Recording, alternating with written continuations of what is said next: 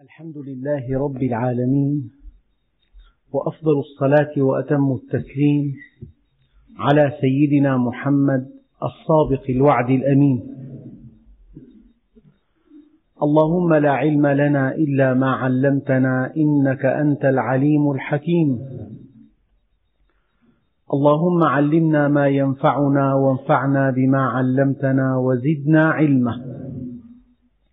وأرنا الحق حقا وارزقنا اتباعه وأرنا الباطل باطلا وارزقنا اجتنابه واجعلنا ممن يستمعون القول فيتبعون أحسنه وأدخلنا برحمتك في عبادك الصالحين. أيها الإخوة المؤمنون مع الدرس التاسع من سورة الفرقان وصلنا في الدرس الماضي إلى قوله تعالى وقال الذين كفروا لولا نزل عليه القرآن جملة واحدة. كذلك لنثبت به فؤادك ورتلناه ترتيلا.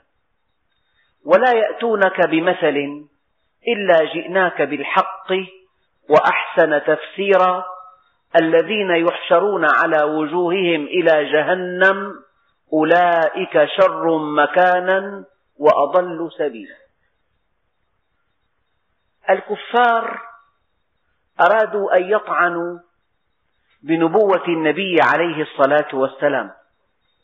من خلال تكذيبهم له من أن هذا القرآن كلام الله. هم يكذبون أن يكون هذا القرآن كلام الله. فمن افتراءاتهم أو من مطاعنهم أن هؤلاء الكفار يرون أن هذا القرآن لو أنه كلام الله لأنزل على النبي عليه الصلاة والسلام دفعة واحدة مرة واحدة بسوره وآياته وموضوعاته. من أين جاءوا بهذا الافتراء؟ من الذي سمح لهم أن يطعنوا هذا المطعن الحقيقة أنهم توهموا أن التوراة ألقيت على سيدنا موسى على شكل ألواح والإنجيل كذلك. فإذا كان النبي عليه الصلاة والسلام رسولا من عند الله فينبغي أن ينزل عليه القرآن جملة واحدة. وما دام قد أنزل هذا القرآن منجما في ثلاث وعشرين عاما فهذا من افتراءات النبي عليه الصلاة والسلام وليس كلام الله. هذا مجمل دعوى الكفار أو هذه فرية افتراها الكفار على النبي عليه الصلاة والسلام. الحقيقة أن الله سبحانه وتعالى رد عليهم فريتهم ومطعنهم فقال. وقال الذين كفروا لولا نزل عليه القرآن جملة واحدة. بالمناسبة هناك قول ثابت هو أن ملة الكفر واحدة. يعني الكافر هو الكافر في كل زمان ومكان. تصرفاته أفكاره طريقته آه، طعنه تشكيكه نموذج متكرر في كل زمان ومكان. ربنا سبحانه وتعالى قال كذلك لكنه بين كلمة لولا نزل عليه القرآن جملة واحدة وبين كلمة كذلك هناك وقف جائز. ومعنى الوقف الجائز أي أن المعنى ينتهي عند كلمة واحدة. وقال الذين كفروا لولا نزل عليه القرآن جملة واحدة. وقف. كذلك أي نزلناه منجما. نزلناه منجما كذلك لنثبت به فؤادك. كيف؟ الشيء الذي تعلمنا إياه هذه الآية هذه الآية أصل في الطريقة التربوية في التعليم. يعني أنت إذا أردت أن تعلم علم النحو دفعة واحدة بكل أبوابه وفروعه وأقسامه. هذه المعلومات لا تثبت في نفس الطالب. لكن هذا الطالب إذا واجه مشكلة في كتابة نص أو واجه مشكلة في تحريك كلمة أو واجه مشكلة في صياغة جملة. كلما واجه مشكلة وشعر أنه في أمس الحاجة لحل هذه المشكلة جاءته القاعدة النحوية التي تبين له الصواب. إذا جاءت القواعد عقب مشكلات وقضايا يعانيها الطالب فإن هذه القواعد تكون ثابتة. هذا على مستوى التعليم على مستوى تعليم الحرفة. حينما يأتي معلم الحرفة ويعلم الطالب القواعد النظرية في هذه الحرفة. أغلب الظن أن هذه القواعد لا تثبت ولكن حينما يواجه المتعلم مشكلة أو قضية أو أو يعني أزمة ولا يدري لها حلا يأتي معلم الحرفة في الوقت المناسب وهو على أحر من الجمر. طالب العلم متعلم هذه الحرفة على أحر من الجمر لتعلم حل هذه المعضلة أو تذليل هذه المشكلة. يأتي عندئذ معلم الحرفة ويوضح للطالب القاعدة في حل هذه المشكلة. إن هذه القاعدة لن تنسى أبدا. وكلكم يعلم إن من خلال تعلمه أو من خلال تدريبه أو من خلال مواجهته للمشكلات إذا جاءت القاعدة أو جاء الحل أو جاء القانون أو جاءت أو جاء التوجيه الصحيح على أثر مشكلة أو أزمة أو قضية أو إشكال فإن هذا الحل يثبت في النفس ولا تنساه النفس أبدا. فالنبي عليه الصلاة والسلام ولله المثل الأعلى هو الذي يعلمنا كيف نعلم. والنبي عليه الصلاة والسلام سيد المعلمين. قال إنما بعثت معلما إنما بعثت لأتمم مكارم الأخلاق. فكلما ظهرت مشكلة في مجتمع النبي وأصحابه ومجتمع المؤمنين وأقلقت المؤمنين لا يدرون لها حلا جعلتهم يعني يقلقون يحارون يأتي تنزيل الله عز وجل تنزيل القرآن الكريم في الوقت المناسب لتكون هذه الآية شفاء لما في الصدور. إذا أنت إذا أردت أن تعلم فانتهز المناسبات. آه، علم من خلال الممارسات من خلال المشكلات من خلال المعضلات من خلال الأزمات. تأتي القاعدة وكأنها البلسم الشافي. يأتي القانون وكأنه الحل السديد. كذلك ربنا سبحانه وتعالى ولله المثل الأعلى شاءت حكمته. وفي المناسبة الإنسان أحيانا يسلك سلوكا غير حكيم لأنه جاهل أو لأنه واقع تحت ضغط قوي أو لأنه واقع تحت إغراء نفسي. الضغط الضاغط أو الإغراء الجاذب أو الجهل القاطع يحمله على تصرف غير حكيم. هذا لا ينطبق على الله عز وجل أفعال الله كلها حكيمة. الذي شاءه الله وقع والذي وقع شاءه الله. الذي أراده الله وقع والذي وقع أراده الله. وإرادة الله عز وجل متعلقة بالحكمة والحكمة متعلقة بالخير المطلق. يعني ما دام الشيء قد وقع فقد أراده الله وما دام الله قد أراده إرادة الله حكيمة قطعا وحكمة الله متعلقة بالخير المطلق. إذا ما دام القرآن قد أنزل دفعة واحدة جملة واحدة فهذه هي الحكمة المطلقة. وهذا هو الخير المطلق وإذا أردت أن تعلم فاسلك هذا السبيل. سمعت أن بعض كليات الهندسة في بعض البلدان يبدأ طالب الهندسة في الميدان ميدان البناء ومعه مدربه. فكلما واجه قضية يأتي المدرب ويعطيه القاعدة. إن هذه القاعدة لن تنسى أبدا لن تنسى. لذلك في بعض اتجاهات تدريس النحو في التعليم ألا يعطى النحو كدرس مستقل يعطى من خلال النص.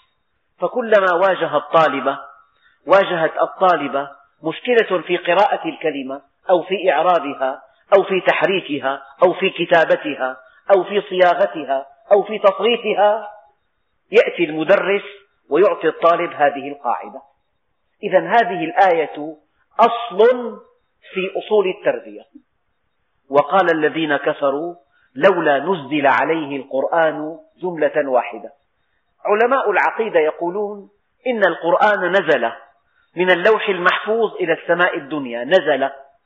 ونزل على قلب النبي عليه الصلاة والسلام منجما في ثلاث وعشرين عاما. الفرق بين نزل ونزل.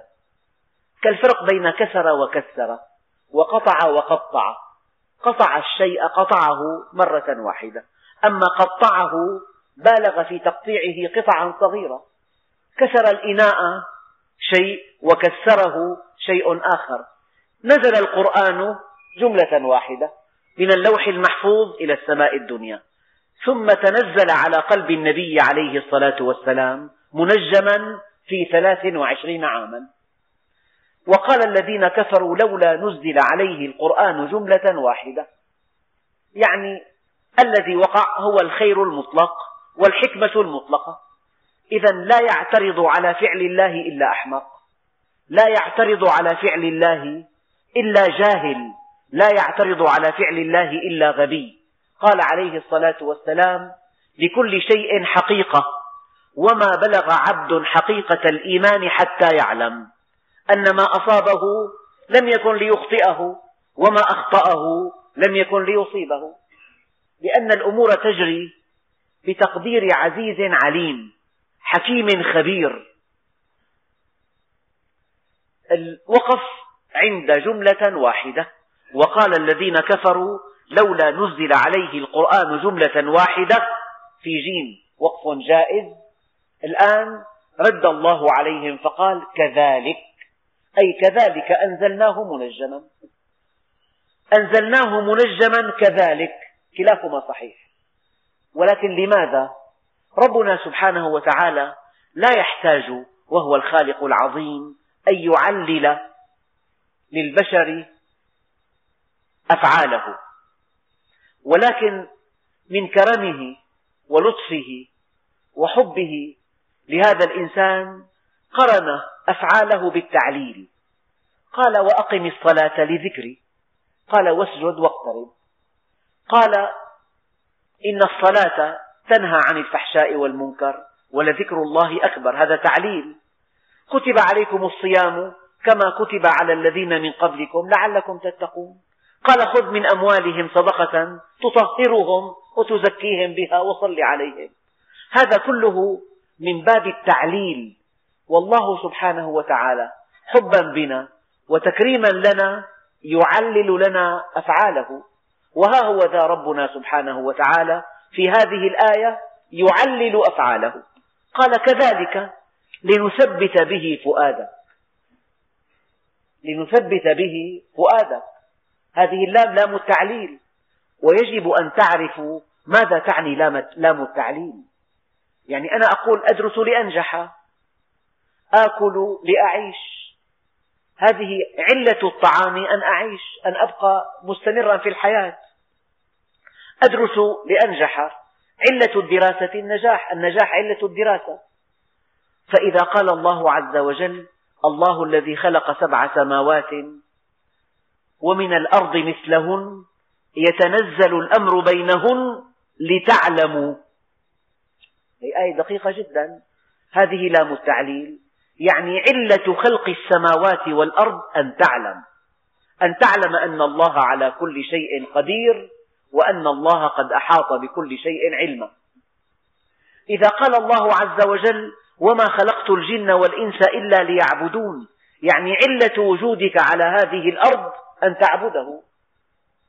فإذا تعلمت اللغة العربية فمن أجل أن تفهم كلام الله فهما دقيقا. لا فهما ضبابيا. هناك فهم عريض فهم ضبابي فهم غائم وهناك فهم دقيق دقيق. فسيدنا عمر يقول رضي الله عنه تعلموا العربية فإنها من الدين. تعلموا العربية فإنها من الدين. في واحد هذه طرفة أراد أن يحرج عالما. قال له تزعم أنت أن في القرآن كل شيء. لقول الله عز وجل ما فرطنا في الكتاب من شيء. قال نعم. فقال فمد القمح. كم من الأوزان يصنع منه خبز؟ فقال هذه في كتاب الله. قال أية آية تشرحها؟ قال أمهلني نصف ساعة. فغاب نصف ساعة وعاد وقال له مد القمح يصنع من الخبز كذا وكذا بالوزن الدقيق. فقال كيف عرفت ذلك؟ أين الآية؟ قال لقوله تعالى فاسألوا أهل الذكر إن كنتم لا تعلمون. وأنا قد سألت أهل الذكر. فاسألوا أهل الذكر إن كنتم لا تعلمون. ربنا سبحانه وتعالى قال ما فرطنا في الكتاب من شيء. لنثبت أنا وقفت هذه الوقفة عند عند اللام. لنثبت به فؤادك. يعني إذا أردت أن تثبت هذه الحقائق فاجعلها عقب ممارسات عقب تجارب عقب مشكلات عقب معضلات. عندئذ وضح. كذلك لنثبت به فؤادك.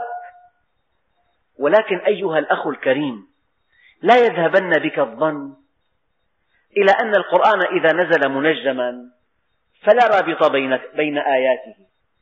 قد تأتي بموضوعات متباينة مختلفة بحسب الوقائع والأحداث والظروف والملابسات. فإذا جمعتها في كتاب لم تر بينها تناسقا ولا موضوعا مشتركا ولا تنظيما ولا مقدمة ولا عرضا ولا خاتمة هل تظن أن الله عز وجل إذا نزل القرآن منجما يعني جعله متفرقا يعني جعله مشتتا مبعثرا جعل الآيات ليس بينها رابط لا. ومع أنه نزل منجما ومع أنه نزل مفرقا ومع أنه نزل بحسب الوقائع وبحسب الظروف وبحسب المناسبات وبحسب المشكلات. لكن جبريل عليه السلام كان يقول للنبي صلى الله عليه وسلم ضع هذه الآية في مكان كذا وكذا وضع هذه الآية في مكان كذا وكذا وترتيب الآيات ترتيب توقيفي. يعني الله سبحانه وتعالى رتب هذه الآيات. فلذلك إن نزول القرآن منجما ليس على حساب وحدة الموضوع ولا على حساب تناسق الآيات ولا على حساب التنظيم ولا على حساب سير الآيات وفق خطة محكمة. إن تنزيل القرآن منجما يعني في الوقت نفسه أن هناك تناسقا وارتباطا وخطة وتنظيما ومنهجا تسير عليه الآيات والدليل وكذلك لنثبت به فؤادك ورتلناه ترتيلا من المعاني السياقية للترتيل هنا. كيف تقول رتل؟ من معاني الترتيل في هذه الآية بالذات أن أن آياته جاءت متناسقة. يأخذ بعضها برقاب بعض. وكلما تعمقت في فهم القرآن رأيت أن السورة تعالج موضوعا موحدا. وهذا الموضوع مطروق من زوايا متعددة. وهذا الموضوع فيه مقدمة وفيه عرض وفيه خاتمة. وهذا الموضوع يطرق محورا أساسيا عميقا واحدا. إذا كذلك لنثبت به فؤادك ورتلناه ترتيلا. لا بد من أن تجد الإحكام والترابط والتسلسل وأن تأخذ كل آية برقبة أختها في كتاب الله. ربما لا يبدو لك إذا قرأت القرآن قراءة ظاهرة أو قراءة سريعة أو قراءة غير متأنية ربما لا يبدو لك هذا الترابط. ولكن إذا تدبرت القرآن ووقفت عند آياته متأملا يجب أن ترى الترابط في الآيات. وقد توضح لكم بعض هذا الترابط في سورة النور كيف أن الله سبحانه وتعالى حد الحدود ووضع البدائل ونظم إظهار الزينة وأمر بغض البصر وجعل الزواج هو الطريق المشروع.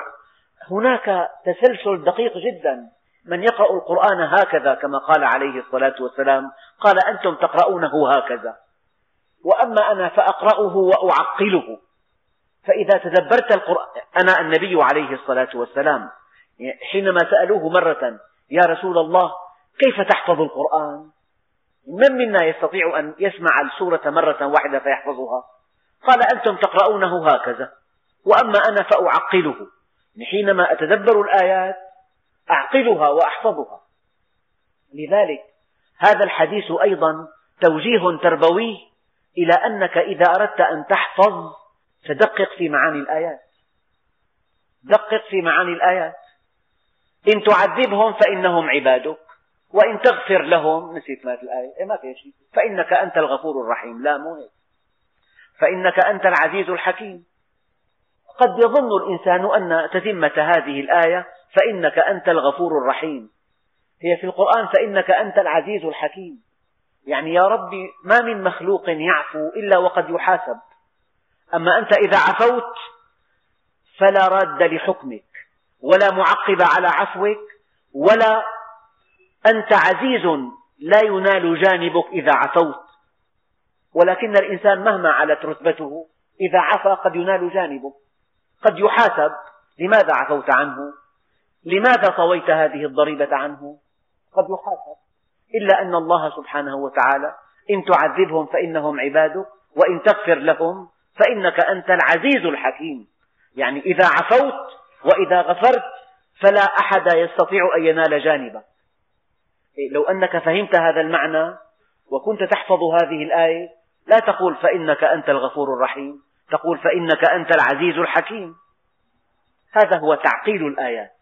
أحيانا هذه الدعوة التي جاء بها النبي عليه الصلاة والسلام لا بد من أن تواجه الصعوبات لا بد من أن تواجه العقبات لا بد من أن تواجه الخصوم لا بد من أن تواجه الكيد. طيب كيف ربنا سبحانه وتعالى سيثبت قلب النبي؟ لو أن الله عز وجل أنزل على قلب النبي هذا القرآن دفعة واحدة جملة واحدة ثم واجه النبي صعوبة في أحد أو صعوبة في الخندق أو صعوبة في فتح مكة من سيثبته؟ أما إذا نزل هذا القرآن منجما فإذا أشرف النبي عليه الصلاة والسلام على معركة من المعارك بشره الله ببعض الآيات بأن مكة سوف تفتح عليكم قريبا. فهذه بشارة وهذا تثبيت.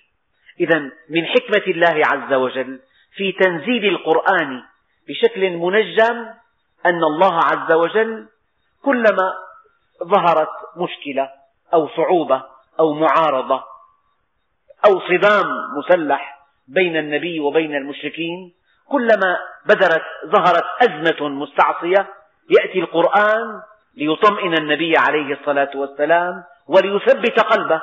وهذا معنى قوله تعالى ولا يأتونك بمثل إلا جئناك بالحق وأحسن تفسيرا.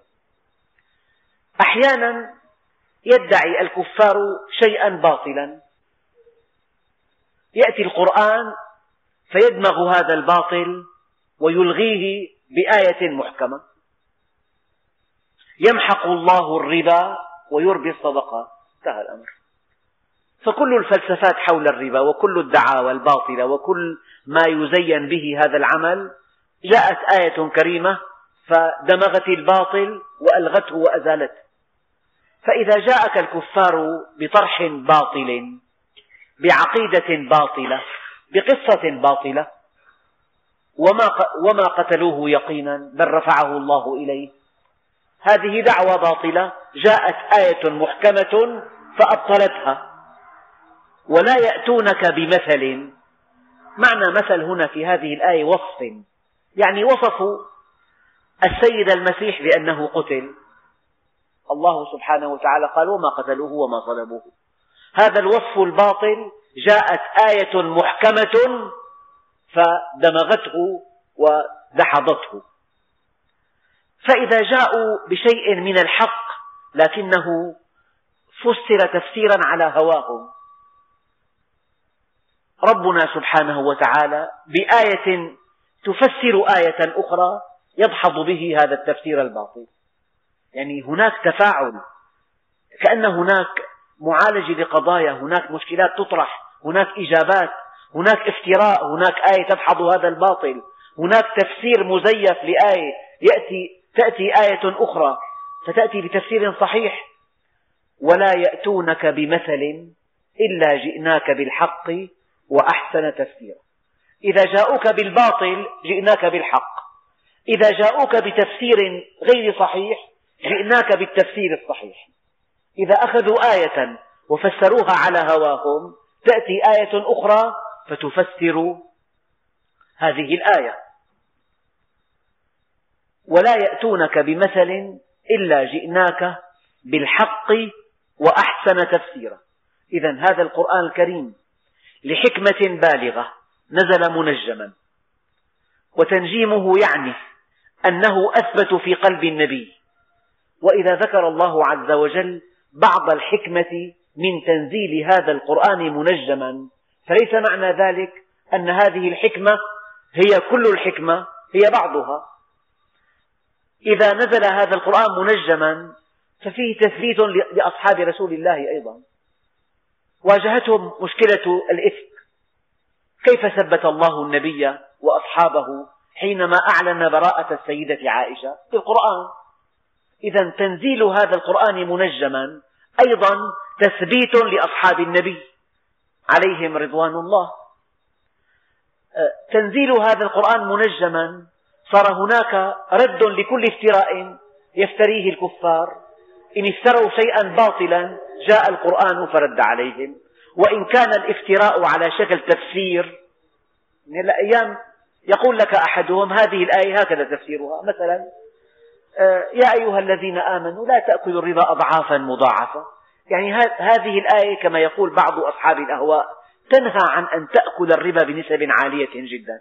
فإذا أكلته بنسب قليلة فهذا شيء مقبول من نص هذه الآية. هذا تفسير لا يرضي الله عز وجل. تأتي الآية الثانية فإن تبتم فلكم رؤوس أموالكم لا تظلمون ولا تظلمون. هذه الآية فسرت الآية الأولى. لذلك قال الله عز وجل في وصف هذا القرآن إنه مثاني. ومعنى مثاني أن كل آية تنثني على أختها فتفسرها. كل آية تنثني على أختها فتفسرها. إذا كذلك لنثبت به فؤادك ورتلناه ترتيلا ولا يأتونك بمثل إلا جئناك بالحق وأحسن تفسيرا. أما هؤلاء الذين يفترون على الله الكذب هؤلاء الذين يدعون أن هذا القرآن ليس كلام الله هؤلاء الذين يزعمون أنه لو كان كلام الله لنزل جملة واحدة. هؤلاء يحشرون يوم القيامة على وجوههم. قال بعضهم حينما يمشي الإنسان على وجهه لا يرى أمامه. وهذه صورة مجسدة للضلال. من يمشي على وجهه لا يرى أمامه. فقد يقع في حفرة وقد يرتطم بحائط. ومن يمشي على وجهه فهو دليل أنه غارق في أحزانه وآلامه. ومن يمشي على وجهه فذلك مبالغة في إذلاله. فهذا الذي يفتري على الله الكذب ويدعي أن هذا القرآن ليس من عند الله لو تنظر إليه يوم القيامة وهو يحشر على وجهه. الذين يحشرون على وجوههم إلى جهنم أولئك شر مكانا وأضل سبيلا. شر مكانا. يعني النبي عليه الصلاة والسلام ما افترى على الله عز وجل. إذا هو في مقعد صدق عند مليك مقتدر. ولكنهم هم الذين افتروا على الله الكذب فاستحقوا هذا المكان الوضيع واستحقوا أن يكونوا في أسفل سافلين. ولقد آتينا موسى الكتاب وجعلنا معه أخاه هارون وزيرا يعني ربنا سبحانه وتعالى يبين لنا بعض قصص الأنبياء أيضا تثبيتا لقلب النبي عليه الصلاة والسلام أيضا تطمينا له أيضا إيناسا له أيضا مواساة له. ولقد آتينا موسى الكتاب وجعلنا معه أخاه هارون وزيرا. فقلنا اذهبا إلى القوم الذين كذبوا بآياتنا فدمرناهم تدميرا. يعني الله سبحانه وتعالى إذا أراد بقوم سوءا فلا مرد له. ذهبوا ذهب سيدنا موسى وهارون إلى فرعون فكذبوهما آمن عندئذ ولكن جاء هذا الإيمان بعد فوات الأوان. لذلك قال الله له عز وجل الآن وقد عصيت من قبل فاليوم ننجيك ببدنك لتكون لمن خلفك آية. وفعلا نجاه إلى الشط ببدنه وكان لمن خلفه آية وأكثر الروايات الصحيحة تؤكد أن الفرعون الذي هو أن الفرعون الذي هو مسجى في بعض الأهرامات هو فرعون موسى والذي لا يزال محنطا حتى اليوم. اليوم ننجيك ببدنك لتكون لمن خلفك آية. وقوم نوح لما كذبوا الرسل أغرقناهم وجعلناهم للناس آية وأعتدنا للظالمين عذابا أليما. أما نحن أمة النبي عليه الصلاة والسلام فالله سبحانه وتعالى يقول وما كان الله ليعذبهم وأنت فيهم. يعني كأن الله سبحانه وتعالى كرم أمة النبي عليه الصلاة والسلام فحماها ونجاها من هلاك التدمير من هلاك الإبادة. وما كان الله ليعذبهم وأنت فيهم. بعضهم فسر هذه الآية أنه ما دامت سنتك أيها النبي في أمتك مطبقة فالله سبحانه وتعالى لا يعذبهم. أو ما دام النبي عليه الصلاة والسلام بين ظهرانيهم إذا هم معهم فسحة ليهتدوا بهديه. إذا الله سبحانه وتعالى ما كان له أن يعذبهم.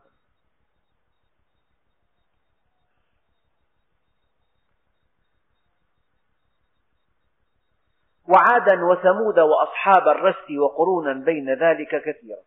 وهذه قصص الأمم الذي التي كذبت رسلهم وكيف أن الله سبحانه وتعالى أهلكهم. وعادا وثمودا وثمودا وأصحاب الرس أصحاب البئر. يعني هناك روايات كثيرة جدا أوجهها أن هؤلاء يقابلون قوم لوط. كيف أن قوم لوط يعني انحرفوا في قضاء شهوتهم؟ كذلك هؤلاء انحرفوا بالجهة المقابلة في قضاء شهوتهم. وأصحاب الرس وقرونا بين ذلك كثيرا وكلا ضربنا له الأمثال وكلا تبرنا تتبيرا. التتبير هو التقطيع يعني قطعوا في الأرض وأهلكهم الله عز وجل. وكفار مكة في رحلتهم إلى الشام كانوا يمرون على القرية التي أمطرت مطر السوء وهم قوم لوط.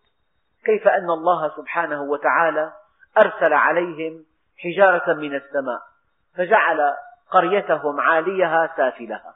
نعم. ولقد أتوا على القرية التي أمطرت مطر السوء أفلم يكونوا يرونها بل كانوا لا يرجون نشورا. يعني هم كانوا بعيدين عن أن يتعظوا والإنسان العاقل يتعظ بغيره. بينما الشقي لا يتعظ إلا بنفسه.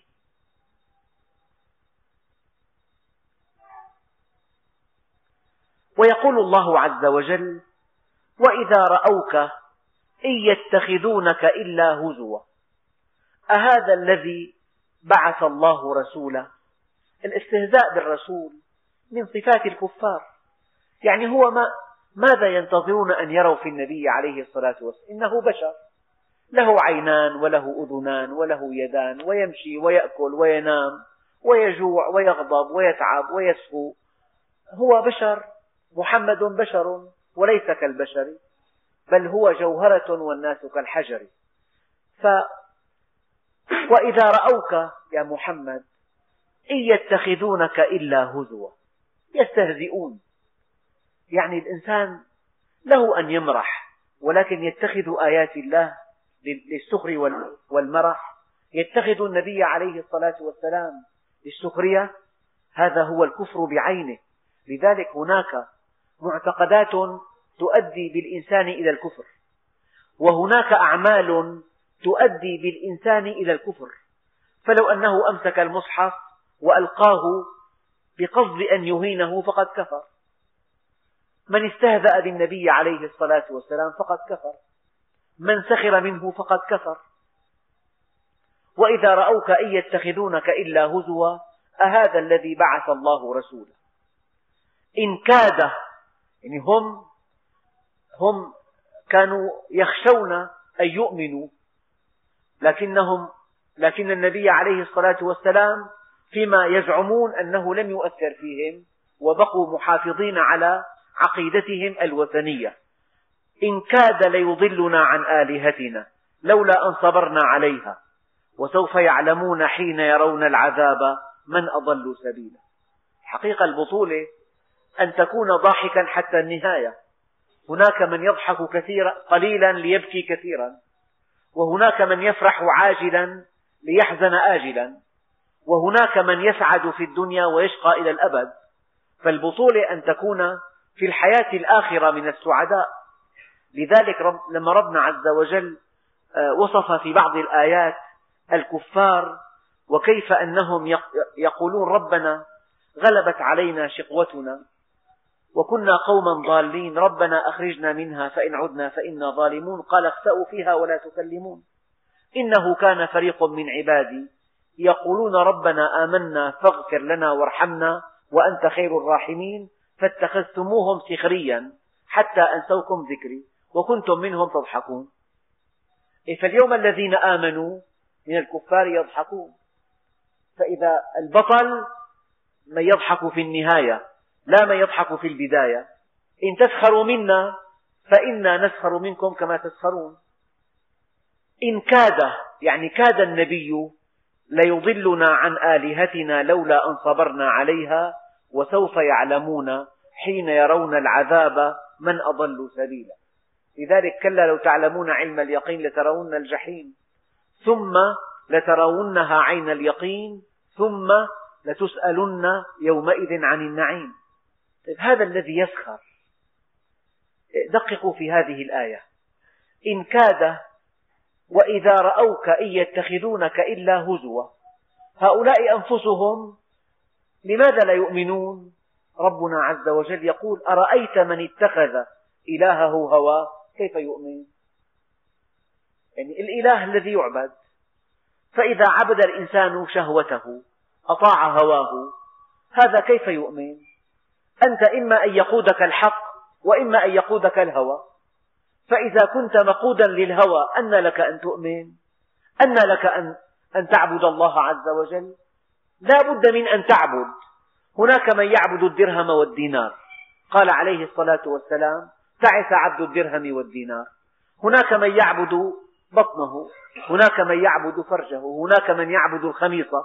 قال عليه الصلاة والسلام تعس عبد الدرهم والدينار تعس عبد البطن تعس عبد الفرج تعس عبد الخميصة. هناك من يعبد الله إما أن تكون عبدا لله وإما أن تكون عبدا لعبد لئيم. لا بد من أن تكون عبدا. يعني خضوعك هو العبودية.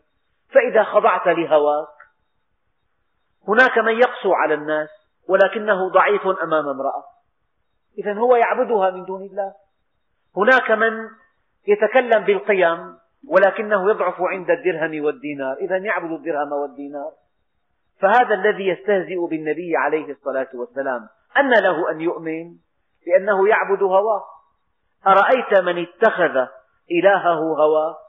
يعني أنت ممتحن في كل يوم آلاف الامتحانات. تقع أمام مشكلة. إما أن تنتصر لما يأمرك به العقل من الحق وإما أن تنتصر لما يأمرك به الهوى من الشهوة. قد تقف في موقف صعب.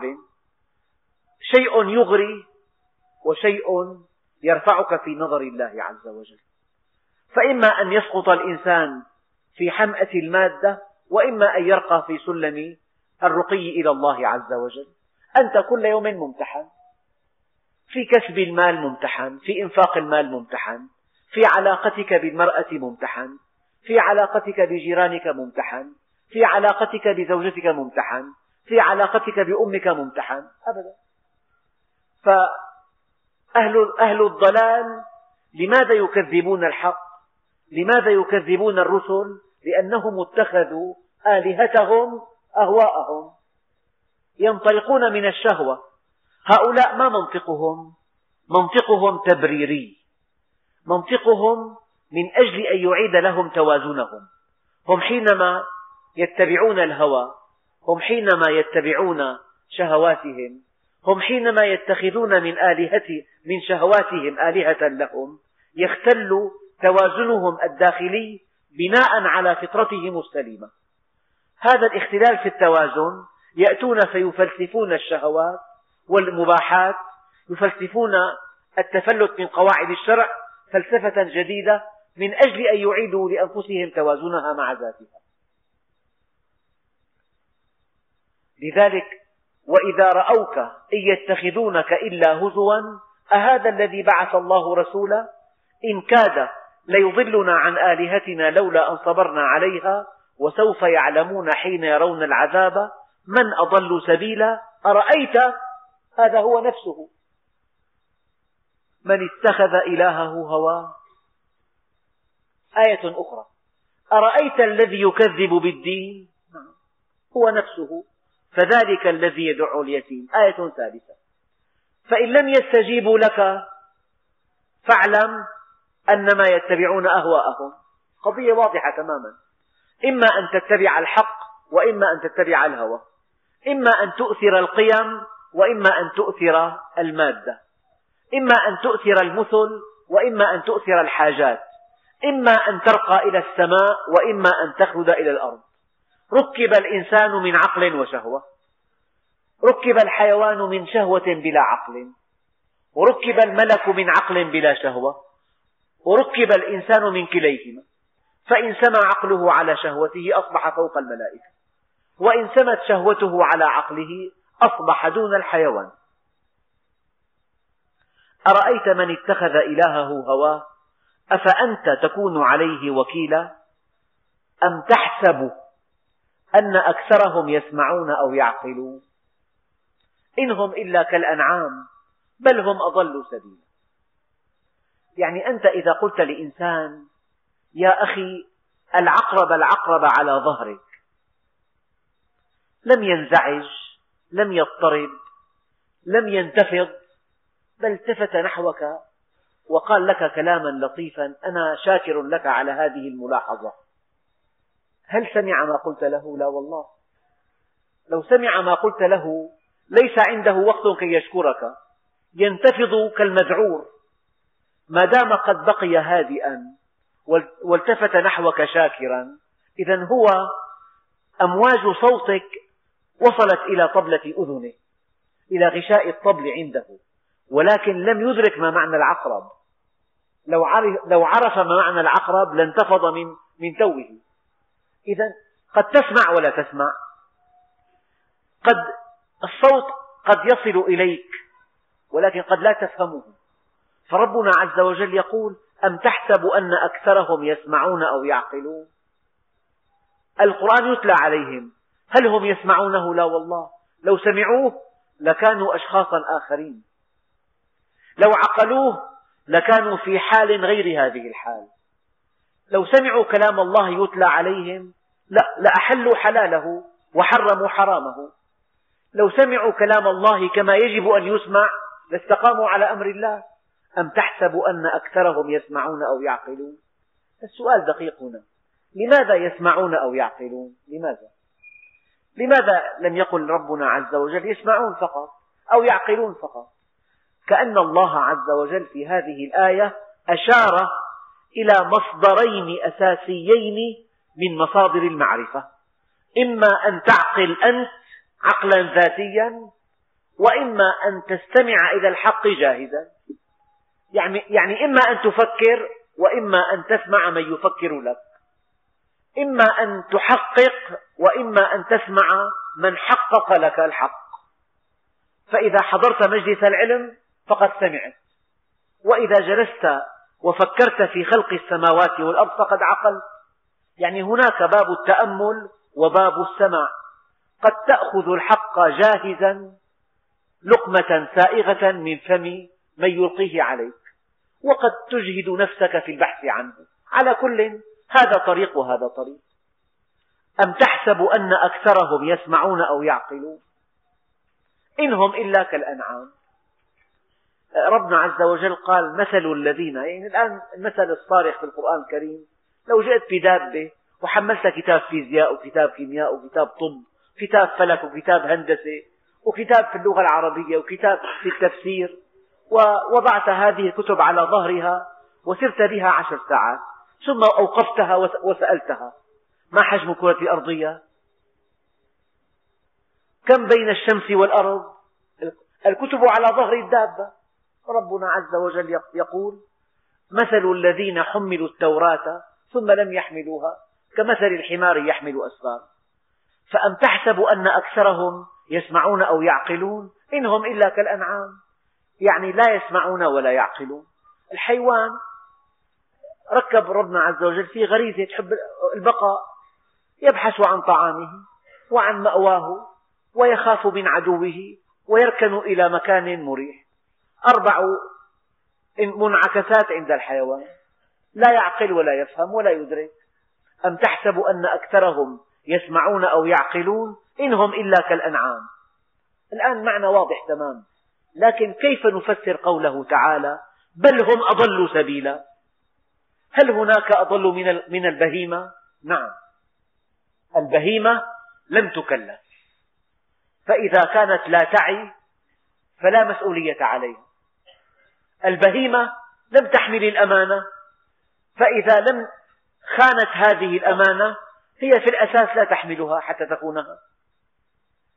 البهيمة ركبت فيها غريزة بحيث لا تلقي بنفسها في المهالك. والإنسان أعطي حرية الاختيار. فلو لم يحسن استخدام هذه الحرية لألقى نفسه في المهالك. فالقضية دقيقة جدا. الإنسان فإذا طغت شهوته على عقله أصبح دون الحيوان. الحيوان ما له مكلف؟ إنا عرضنا الأمانة على السماوات والأرض والجبال فأبين أن يحملنها وأشفقن منها وحملها. الإنسان الإنسان حمل أمانة الإنسان مكلف الإنسان سخر له الكون الإنسان أعطي العقل الإنسان أعطي الشهوة الإنسان أعطي حرية الاختيار. هذه كلها أعطيت له فإذا عطلها عطل عقله اختار شيئا يهلكه. لم يعبأ بتسخير الكون له وقع في شقاوة كبرى. لذلك الحيوان لن يحاسب كالإنسان الحيوان ما حمل الأمانة ما كلف بل هم أضلوا سبيلا. الحيوان لا يقتحم المخاطر كما يفعل الإنسان.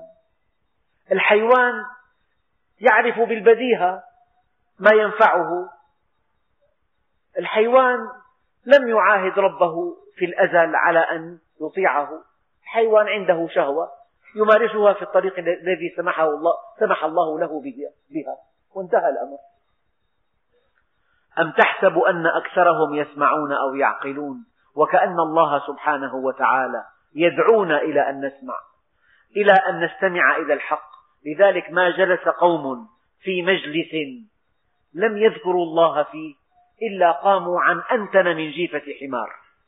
قاموا عن أنتن من جيفة حمار. أما إذا ذكروا الله في مجلسهم غشيتهم الرحمة وحفتهم الملائكة وذكرهم الله في من عنده. والله سبحانه وتعالى يقول أتحب أن أكون جليسك لسيدنا موسى؟ قال كيف هذا يا رب؟ قال أما علمت أنني جليس من ذكرني وحيثما التمسني عبدي وجدني. يا رب كيف شكرك؟ كيف أشكرك؟ قال الله عز وجل إنك إن ذكرتني شكرتني وإذا ما نسيتني كفرتني.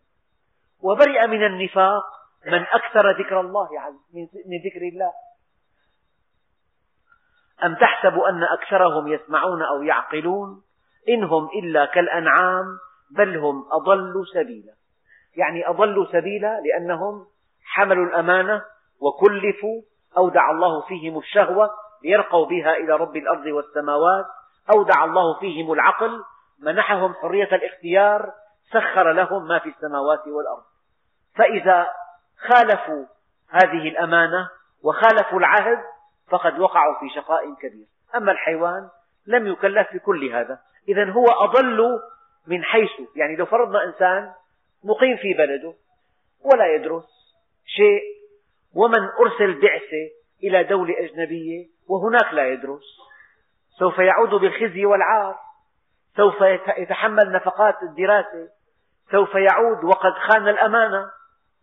إذا حينما تكلف وتقصر شيء وحينما لا تكلف شيء آخر. هذا معنى قوله تعالى بل هم أضلوا سبيلا والحمد لله رب العالمين. الحمد لله رب العالمين. وأفضل الصلاة وأتم التسليم على سيدنا محمد الصادق الوعد الأمين. اللهم أغننا بالعلم وزينا بالحلم وأكرمنا بالتقوى وجملنا بالعافية وطهر قلوبنا من النفاق وأعمالنا من الرياء وألسنتنا من الكذب وأعيننا من الخيانة فإنك تعلم خائنة الأعين وما تخفي الصدور. اللهم اجعل جمعنا هذا جمعا مباركا مرحوما. واجعل تفرقنا من بعده تفرقا معصوما. ولا تجعل فينا ولا منا ولا معنا شقيا ولا محروما. وصلى الله على سيدنا محمد النبي الأمي وعلى آله وصحبه وسلم. والحمد لله رب العالمين.